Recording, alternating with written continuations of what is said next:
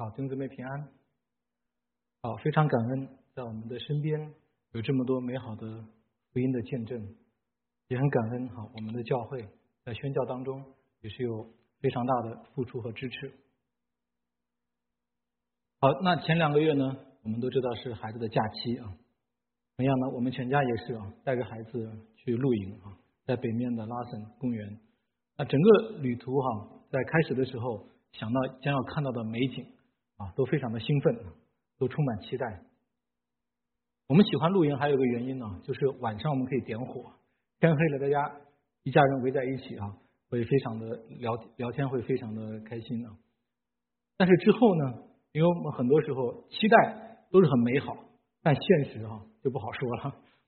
所以我们到达露营地之后，一切都还顺利啊，就搭帐篷。然后吃饭，啊之后呢就期待着那个篝火哈能够点起来，但不一会儿就听到打雷的声音了，而且雷声是越来越大，火还没点着，雨就下起来了，所以天还没黑啊，就只能躲在帐篷里啊，开始要准备睡觉啊。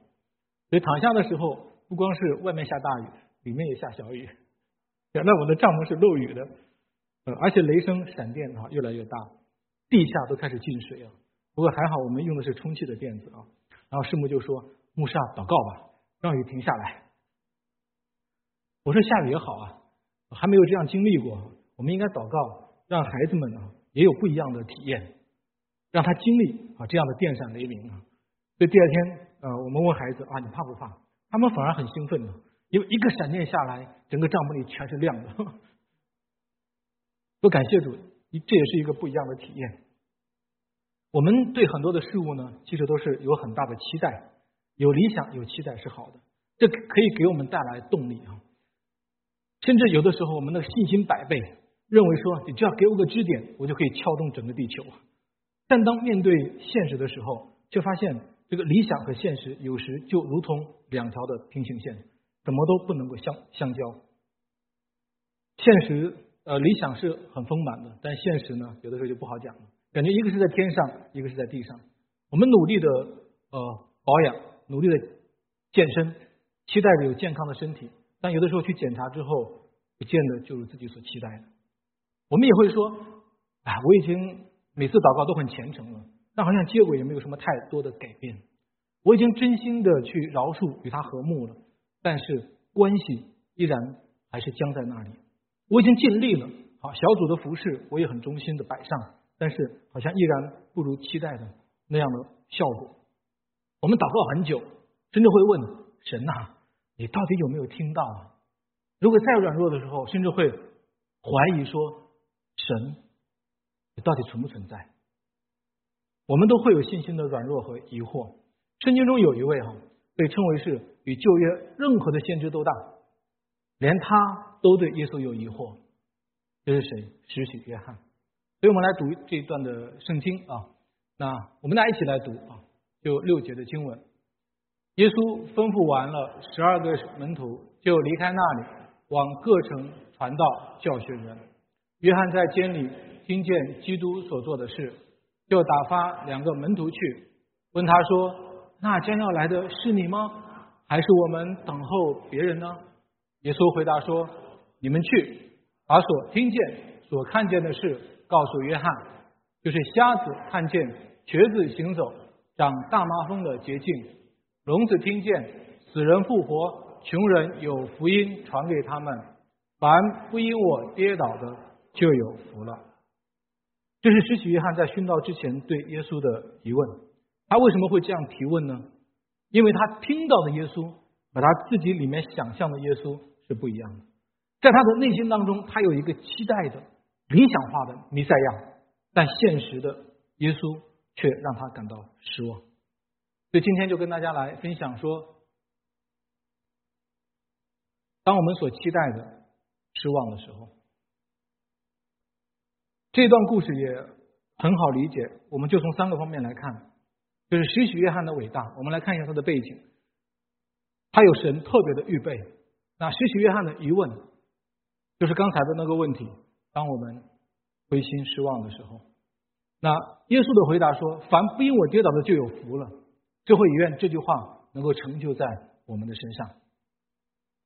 大家可以想象一下，如果在最后的时刻让你发出一个问题，你会问什么？现在的股票到底是涨还是跌？明年的大选到底谁当总统？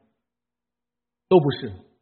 使许约翰当他在生命的最后一刻，他问的问题是：耶稣，你到底是谁？这一个问题啊，在我们离开世界之前，我们也一定要搞明白，就是耶稣你是谁？我们对他的背景稍微有点的认识啊。使许约翰在圣经当中有详细的记载，特别是他的出生，他的父亲是一个祭司，但却老年无子。在一次圣殿的供职当中，他得到天使的启示，说你将要生一个孩子，他要成为弥赛亚的开路先锋。大家要知道，弥赛亚可是整个旧约历代以色列百姓所盼望的，而约翰就成为了神所拣选的弥赛亚的先行者。所以这个孩子还没有出生啊，他就被赋予了神圣的使命。他一生就是为弥赛亚的到来而做预备的，因此他从小就被归为拿西尔人，就是要分别为圣归给神。拿西尔人的他的成长和信仰生活与正常人不一样，圣经上有规定，他不可以喝酒，甚至连葡萄他都不能吃，他不可以剃头发，他也不可以触摸任何的死尸。所以，失去约翰从小在长大的过程当中。他看到他的小朋友头发编得那么漂亮，他或许会问：“哎，爸爸妈妈，我为什么头发不能剃？”葡萄是最普遍的一种食物，他的小朋友都可以吃，我为什么就不能吃葡萄？我相信他的父母一定会告诉他：“因为你从小就被赋予了一个伟大的使命，你是为弥赛亚的到来而做预备的。”所以，你那个知识约翰应该从小他就应该知道自己一生的使命。就是为弥赛亚而活。他的家庭是一个祭祀的背景，他从小应该受过严格的律法的训练，也受过优良的教育。所以，使徒约翰出来传道的时候，他一发声，他的声音就震动整个的全国，而且他的信息也非常的严厉。他宣告弥赛亚的到来，对他呼喊说：“天国近了，你们应当悔改。”他所强调的弥赛亚。不光有拯救，更有审判，所以你们要悔改，否则的话都逃脱不了他的愤怒。所以当时啊，全国各地，你看耶路撒冷和犹太全地都到他那里来接受这个悔改的洗礼。所以听到这样的信息啊，甚至连当时的撒都该人、法利赛人也都来受洗。哇，他们的级别就相当于像国会的议员呢。面对这样的人来受洗。好，我们应该很高兴、很欢迎啊！但约翰却对他们说：“你们是毒蛇的种类，谁指示你们躲避那将来的愤怒？”他所强调的是，你不光心里有悔改，你的行为还要与悔改的心相称。可见约翰是一个什么样的人？他绝对不徇情面，他嫉恶如仇。他所宣告的那位弥赛亚是一位什么样的？十二节说，他手里要拿着簸箕，扬进他的场，把麦子收在仓里，把糠皮用不灭的火烧尽。施洗约翰的服饰，他就如一一位烈火的先知啊。那当然，他被称为施洗约翰，最重要的是因为他为耶稣受洗，他是亲自见证弥赛亚到来的这一位。当他看到耶稣的时候，他就呼喊说：“看呐，神的羔羊，除去世人罪孽的。”他服饰当中也对比说：“对比弥赛亚，我连给他提鞋都不配。”他说：“他必兴旺，我必衰微。”这里说，约翰在监里听到耶稣所做的事。约翰为什么到了监牢当中呢？因为他连君王犯罪他都敢责备。当时希律王娶了他兄弟的老婆，那约翰呢就责备他：“你这样做是不对的。”那后果可想而知啊！希律王恼羞成怒，就把约翰捉呢在监牢当中。所以，失去约翰是一位伟大的先知啊。他不求名利，不畏强权，不惧生死。在圣经当中，耶稣其实很少对某一个人有评价，但是他评价最多的就是对施洗约翰。他说：“施洗约翰不是那风吹动的芦苇，你们来不是看那穿细软衣服的人。”他也谈到约翰在殉道的时候，他说：“约翰是那点着的明灯。”但就是这样一位伟大的先知，对耶稣竟然也有疑惑。他在问：那将要来的是你吗？还是我们在等候别人呢？这里我们还需要再停在这里，稍微有点的强调。他在监里听见耶稣所做的事，他为什么会疑惑呢？在监里是不是因为那个环境啊太受苦了，在环境当中软弱了呢？还是因为啊，耶稣你既然是弥赛亚，你为什么不来拯救拯救我呢？那这里我们先要问一下弟兄姊妹，拾起约翰，他怕死吗？有人说他因为面对着死亡，面对着监狱，面对着弥赛亚不来拯救而发出这样的疑问。我不这样理解，施洗约翰是有生命的危险，因为在不久希律王的生日宴席上，施洗约翰就被斩首。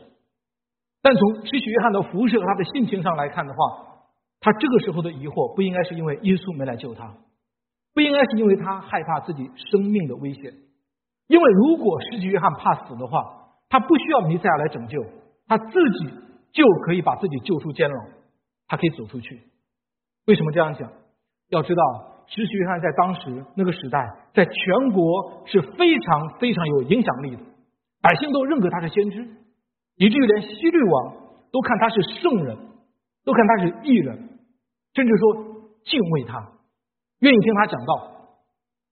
但另外，大家要知道，政治人物都喜欢有影响力的人。当然，听他话的还好，不听话的他会害害怕。那施洗约翰如果怕死，他只要收回自己的言论，只要说：“哎，希律王，你娶你兄弟的老婆，哎呀，这个现在都是流行趋势，没事。”或者他能够赞美一下那个希罗底，就是希律王的王后，哎呀，又智慧又美貌。你可以想象一下，施洗约翰的结果是什么？他会马上成为希律王的朋友，进出王宫就像回家一样。他马上得到王后的许可、认可。在地位上，在他的前途上，都是绝对超过我们想象。所以，他如果是怕死而发出这个疑问的话，我认为这是不成立的。所以，施洗约翰对耶稣的疑惑，他不应该是因为担心自己生命的安危，那他这个疑惑是因为什么呢？是因为他内心自己有对弥赛亚的一个期待。他期待的这位弥赛亚是什么样的？是一位审判的。是不允许罪恶存留的，是如同烈火一样，比他还要去严厉一万倍的存在。他期待的神的国度，那个弥赛亚的国度是圣洁的，是大有权柄和能力的，因为他要拿着他的簸箕扬进他的场，把那个康迪用不灭的火给烧尽。但是呢，等到现在，他所期待的这一切事情都没有发生。那另外一个，我想他也会特别关心呢。如果耶稣不是弥赛亚。那我失去约翰这三十多年所预备的，就是为宣告弥赛亚到来的这个工作，岂不就没有意义了吗？我已经宣告弥赛亚来了，我已经就指明他是谁了，但审判却为什么还没有来到呢？我认为失去约翰担心的是他自己的侍奉，如果不是弥赛亚的话，那我的工作就没有价值。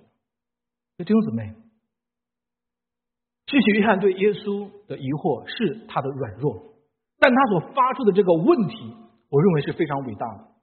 他是到死都要搞清楚一件事情：耶稣，你到底是谁？他到死都在寻找我的弥赛亚到底是在哪里。同样，我们也应该问自己：我们的服饰，甚至我们的工作、我们的生活、我们的信仰生活，我们的弥赛亚到底是谁？我们做任何的服饰是坐在弥赛亚的身上吗？那一世袭约翰在监牢当中。他听到耶稣所做的事，他是留心的，他是打听的。所以，施洗约翰虽然在监狱当中，他每天最关心的是什么？啊，不是现在的时政新闻，啊，不是希律王现在有什么新的新政法规，没有。他在监牢当中每天最关心的，也不是自己的安危，哎，哪一天我会被释放？他最关心的是耶稣，你每天在做什么？他听到的耶稣每天跟穷人在一起。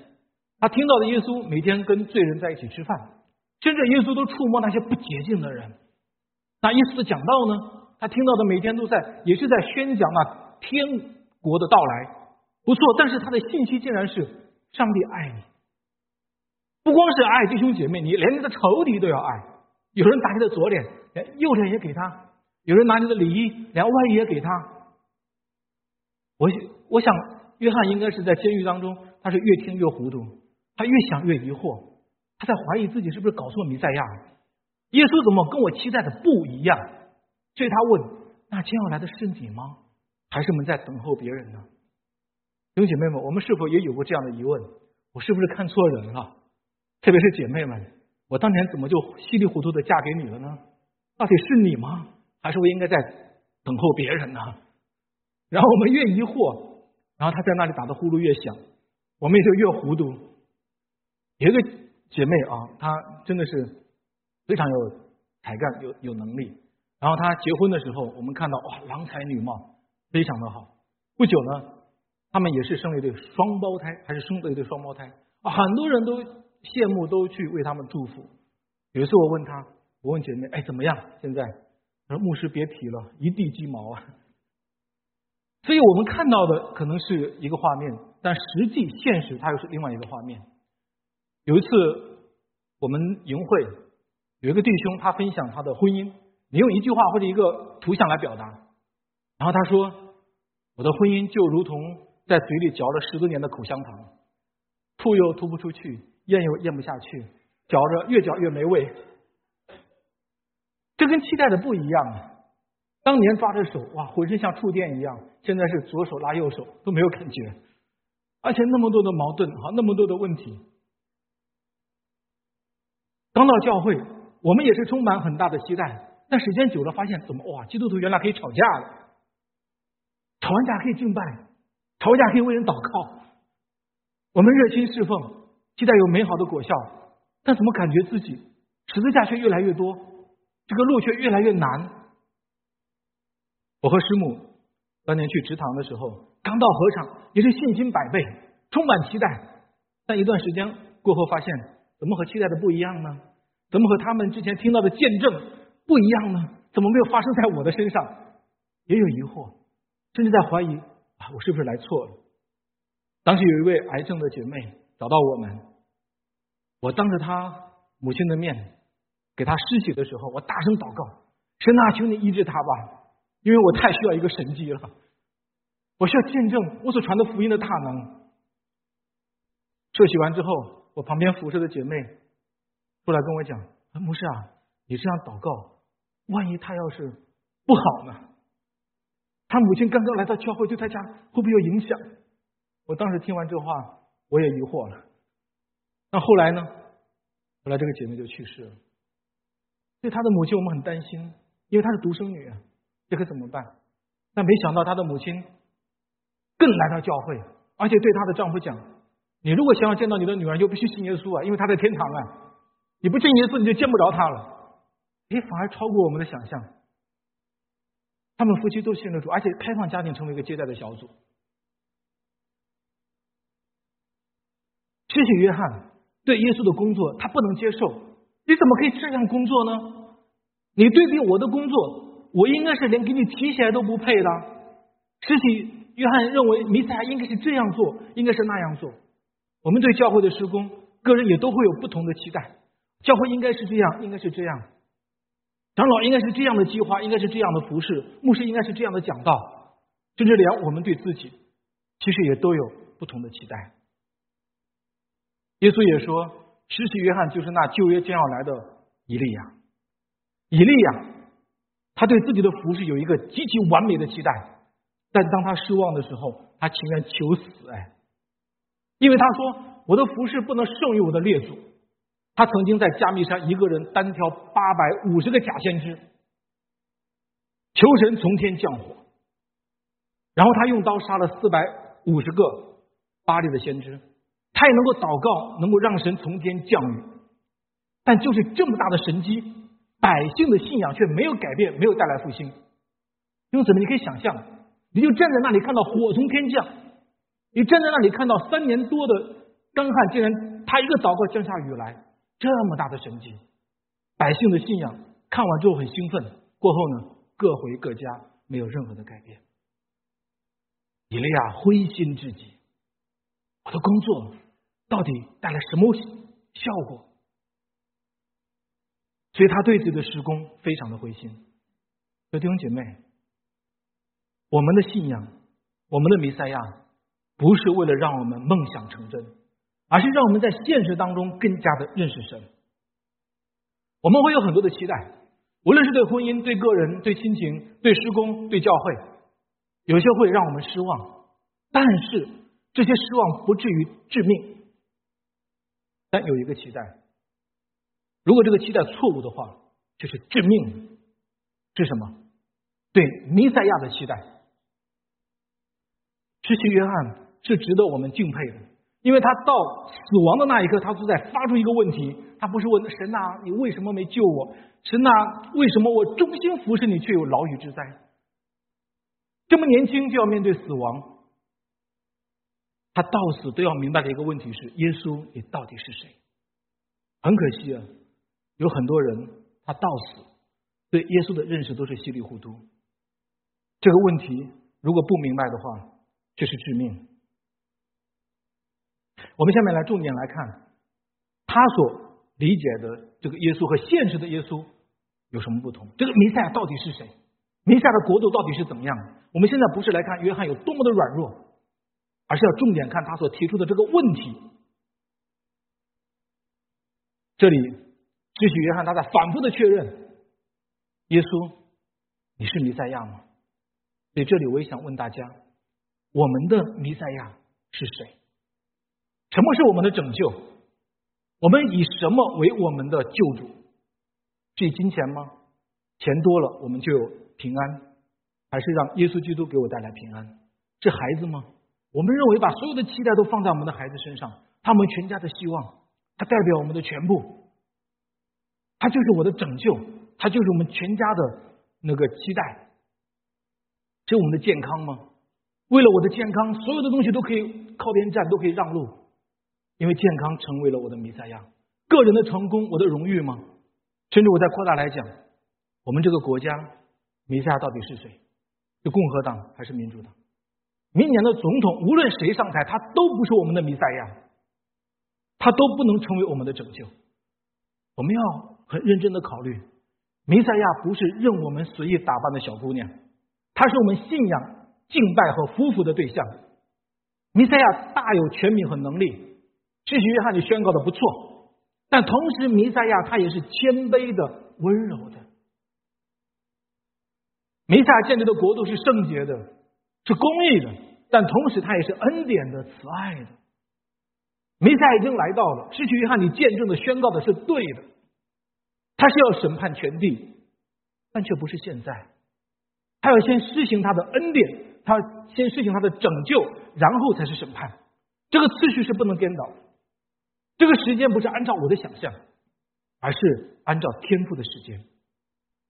我们要知道，希律王虽然有罪，是应该被审判的，但同时在神公义审判的面前，又有谁能逃脱得了呢？包括你。被称为异人的施洗约翰，连你也是应该被审判。当约拿面对尼尼微的时候，他所期待的是神的审判降下，毁灭这个城，因为他看到这个城罪恶极大。这是不是事实？是。圣经上也说，尼尼微城罪恶极大。但当神的怜悯临到这个城的时候，约翰就大大发怒。神就问他说：“哎，你发怒合乎理吗？”他拍着胸脯说：“我就是发怒到死，我都合乎理，因为这个城罪恶太大了。但是你要知道，当神用怜悯对待这个罪恶之城的时候，其实神岂不也更用怜悯对待你约拿吗？神如果要真的审判的话，你坐在城外幸灾乐祸，坐在城外看戏的约拿，你又怎能逃脱得了？”神从天上降下审判的火呢？你能比尼尼微人更为有益吗？所以在圣洁公义的神面前，无论是约拿，无论是以利亚，无论是十几约翰，并非他们比这些人更为有益，乃是因为他们所得的恩典更多，所得的怜悯更大。甚至我自己，我们在座的每一个人，我们不比当年拜巴利的百姓。更为有智慧，比他们更为得神的喜悦。我们也并非比希律王更圣洁，乃是我们所得的怜悯恩典更大。看到别人的罪，我们容易发易怒，是那你的公义彰显吧？但这个世界有谁可以躲避神的愤怒？唯独羔羊的代数，唯独哥哥他山那个十字架上耶稣基督十字架的代数，在他的下面有他宝血的遮盖。耶稣来的工作，他不是拯救使徒约翰出监牢，他不是去审判希律王，他的工作是要为使许约翰，为你我钉在十字架上。耶稣来到这个世界，他有审判的能力，他可以用一句话就可以祷告，求父差派十二营的天使来为他征战，但他更知道，只有十字架才是人类真正的拯救。罗马帝国在当年，他的军事，他的经济。可以打遍所有的对手，但他却不能够拯救这个世界最小的一个罪人。今天的美国也是一样。当我们想罪人能够如何被灭亡的时候，但耶稣他所关注的焦点却是罪人如何才能得蒙拯救。所以这里就让我们看出来，耶稣和失去约翰非常大的差别了。所以约翰说的不错。他真的是连给耶稣提鞋都不配。下面我们来看耶稣对他的回答。耶稣回答他说：“你们去把所听见、所看见的事告诉约翰，就是瞎子看见、瘸子行走、讲大马蜂的捷径、聋子听见、死人复活、穷人有福音传给他们。凡不因我跌倒的就有福了。”耶稣为什么没有直接告诉使徒约翰：“哎呀，我就是弥赛亚。”不要软弱，凭信心面对你所有的结果。我为你祷告。耶稣为什么没有这样直接回答他，而是说他一些医治的事件？而且这些医治的事件哦，对比今天的医疗，其实很多都能做到。很多医疗可以让瞎子看见，让瘸子行走啊。大麻风好，虽然不能根治哈，但是也是有药物可以控制。那耶稣这里想要说明的是什么？耶稣在对实体约翰解释弥赛亚国度运作的原理。我再次强调，他是在告诉实体约翰弥赛亚国度运作的原理。耶稣来的时候，他也宣告说，神的国已经来了。但我们要留意，耶稣所说的国不是地上的政治的王国，而是属灵的神掌权的国度。耶稣也说，我的国不在这个世上，不在地上。我的国不属于这个世界。当法利赛人听到耶稣说国近了来了的时候，他也问神的国在哪里？耶稣说神的国，有人说在这里，在那里。你们不要跟他，你们不要听他，那都是骗人的。神的国就在你们的心里。什么是神的国？是看不见的，在我们的心里是神的掌权、神的权柄、神的统治、神的统治、神的能力在我们的生命当中运行。这就是我们主导文当中所说的。愿你的旨意行在地上，如同行在天上。所以，耶稣他所行的这些神迹，真正的目的不是你身体将来多么康健，而是他在借着恢复伊甸园神创造的工作。因为在伊甸园当中，我问大家，神创造人的身体是最荣美的，所以我们要明白，我们的身体不是进化来的。神创造我们的手是为了干什么？创造我们的眼，创造我们的鼻子，创造我们的嘴巴、耳朵。在伊甸园的创造当中，这一切都是为了荣耀他。我们的嘴巴是为了赞美他，我们的眼睛是为了注目他，我们的耳朵是为了听神的话，我们的脚是为了跟随神，我们的手是为了服侍神。他所赐给我们所有的这身体的恩赐，都是为了荣耀神的。但因但人因为罪的缘故而亏缺了神的荣耀，人身体所有的功能、所有的才干，今天都在做什么？都在为了满足人个人的需要，都在努力的打造自己的巴别塔。人在最终被捆绑，有眼睛却不能看见神，有口却不能赞美神，有手却不能够来服侍神。所以耶稣说：“你们是瞎眼的。”耶稣的医治是解开人身体的捆锁，使人恢复对神敬拜的功能。瘸子行走和罪的赦免。当时有四个人抬一个摊子，把房顶拆下来放在耶稣面前。对吧？耶稣医治他之后，那些法利赛人在说你说健忘的话。但耶稣问他们说：一个让瘸子行走和让一个罪人得赦免，哪一个更容易？法官面对一个罪人，我问他大家，审判他容易还是赦罪更容易？审判他更容易吗？你如果赦罪的话，如何又赦罪又能够满足这个律法公义的要求？这是非常难的。赦罪比医治这个瘸子行走更有权柄，赦罪更要付出生命的赎价。所以对耶稣来讲，我再问大家一个问题：让魔鬼关在地狱审判他容易，还是让一个罪人上天堂容易？耶稣一句话就可以把魔鬼关在地狱，但他让一个罪人上天堂，他却需要背着十字架成为代罪的羔羊，他却需要为这个罪人付上生命的赎价。所以，耶稣弥赛亚的国度，他建立不是建立在地上的权柄上，而是建立在他生命的赎价上。神国度的建立不是除灭恶人，而是彰显十字架的爱。神国度的扩张，也不是去颠覆罗马的政权，而是运行在你我的心里。所以耶稣啊，下面那句话说：“凡不因我跌倒的，就有福了。”哎，我们很多时候会认为，我们都是因罪而跌倒，因试探而跌倒，怎么会因为耶稣而跌倒呢？为什么？因为我们看耶稣所做的不如所愿。因为我们看到耶稣，你怎么做的不是我想象的，我们就会因耶稣跌倒。就如使徒约翰，他的疑惑：耶稣有些事情，你为什么没有做呢？我们同样认为耶稣，哎，你应该除去现在的战争，你应该带来和平，你应该除去两岸的危机，你应该除去我们现在的水灾，你应该除去我的疾病，你应该现在除去我们教会的所有问题。但耶稣。温柔的告诉他说：“我知道我在做什么。神的国，神的教会，我们有很大的期待。但耶稣说，他的首要的任务就是敬拜和传福音。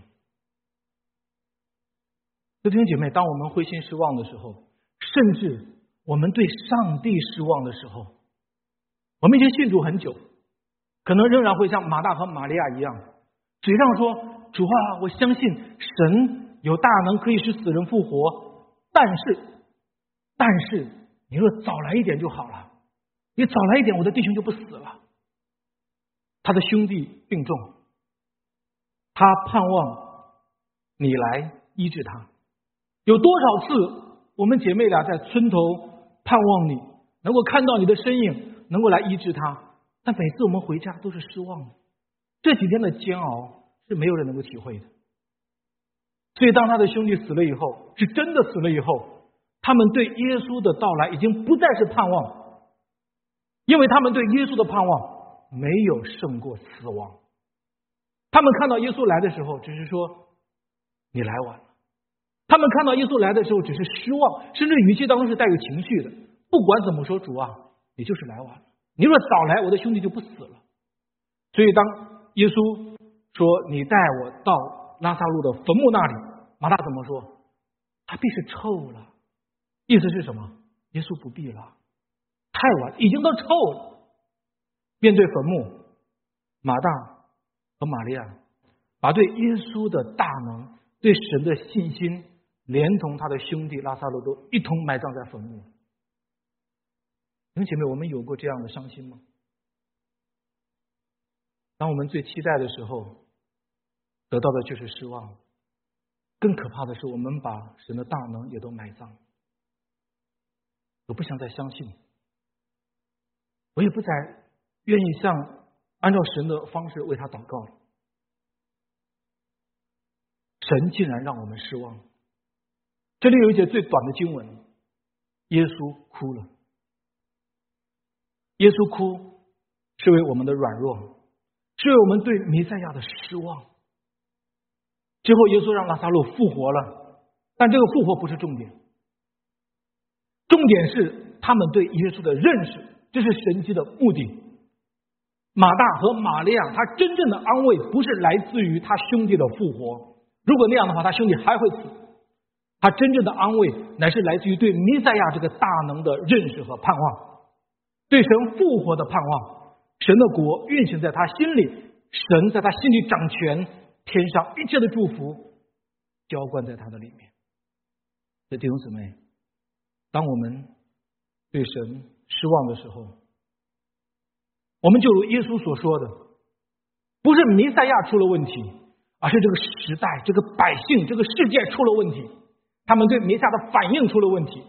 因为在下面，耶稣怎么说？我可用什么来比喻这个时代呢？好像孩童坐在街上，招呼他的同伴说：“我向你们吹笛，你们不跳舞。”我向你们举哀，你们不捶胸。约翰来了，不吃不喝，你们说他是被鬼附的。那我人子来了，也吃也喝，你们却说我是贪酒好食的，是税吏和罪人的朋友。所以弥赛亚无论以一个什么样的形象来，都无法满足他们的心。他们都认为说你就是，你都需要按照我的想法。所以那是一个什么样的时代？是一个背弃真理的时代，是一个以自己的判断、自己的梦想为真理的时代。我以为神是怎样，他就应该是怎样；我以为我是怎样，我就应该是怎样。甚至男人，我是男人，或者是我是女人，但现实就是什么？这个世界的判断不能给人带来真正的拯救，这是虚假的福音。我们的弥赛亚唯独只有耶稣基督，所以当我们失望的时候，弟兄姐妹，永远不要对基督失望。他的属性永恒不变，他不因着我们的以为而有所改变，因为他就是神。他不因为我们的不信，他就不存在，反而神是真实的，人是虚妄的。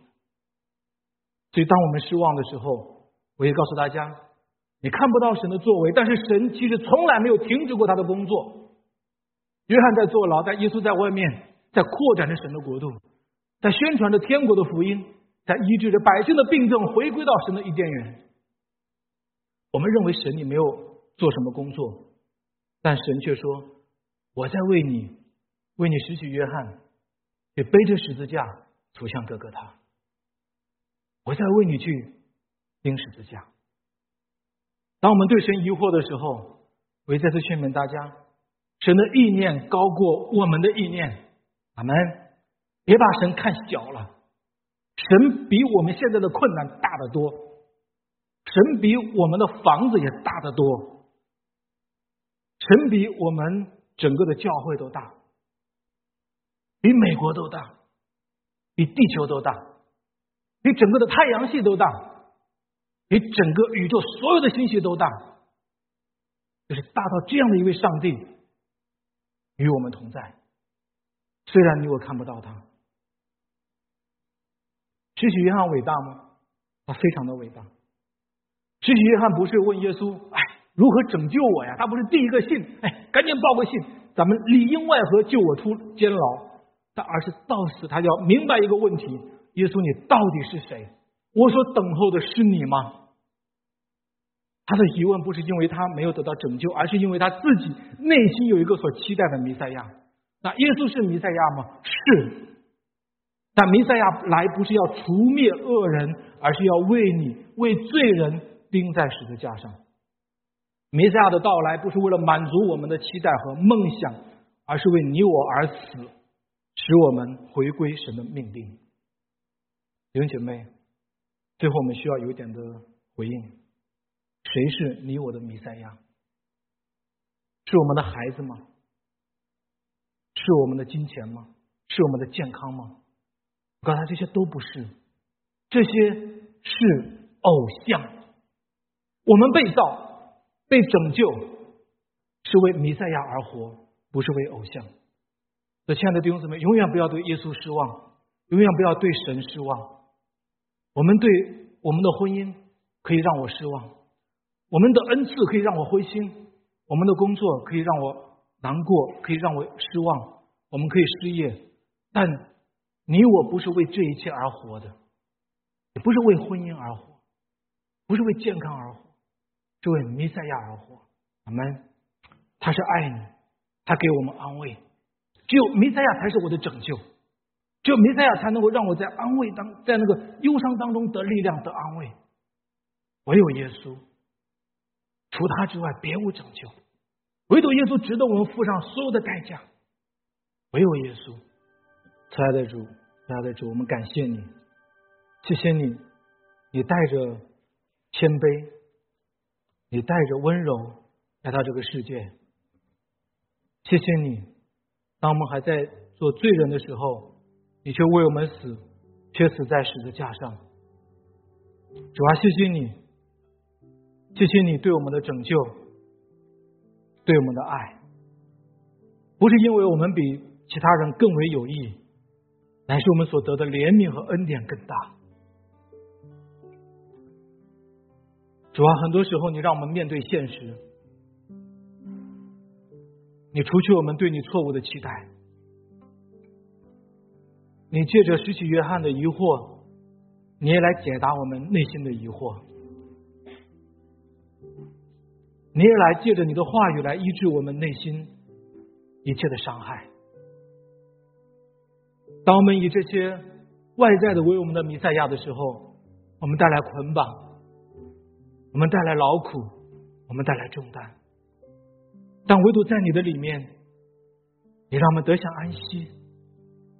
啊，唯独你，唯独你，唯独你是我们的弥赛亚，唯独你能带来死人复活，唯独你能带来瘸子行走，唯独你能让我这个瞎眼的得以看见。